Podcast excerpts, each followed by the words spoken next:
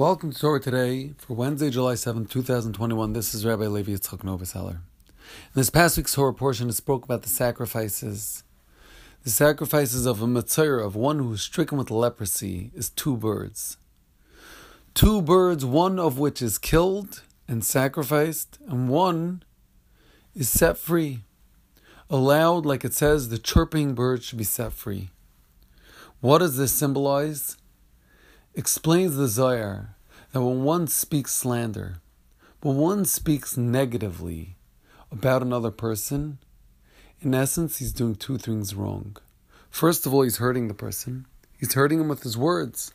Like the Gemara says, that a person has to go and appease his friend, even when he hurts him with words. He's speaking Lashon Hara, he's using his mouth negatively. But the second thing is, he's not speaking positively. He's not speaking encouragingly. He's not giving him chizuk and strength that he could have otherwise given him.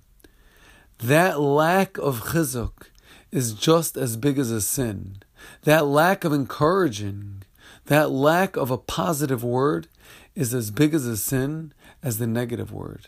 And says the Zohar, the bird that's sent free, the bird that's chirping, that goes and flies free, is meant to symbolize this message to us that one has to not speak negatively, silence the negative bird. And in addition to that, one is commanded at the same moment go free, go chirp, speak encouraging words, speak positively to your friend, compliment another person. That in itself is a tremendous opportunity and great mitzvah. Thank you very much for listening. Have a healthy and successful day.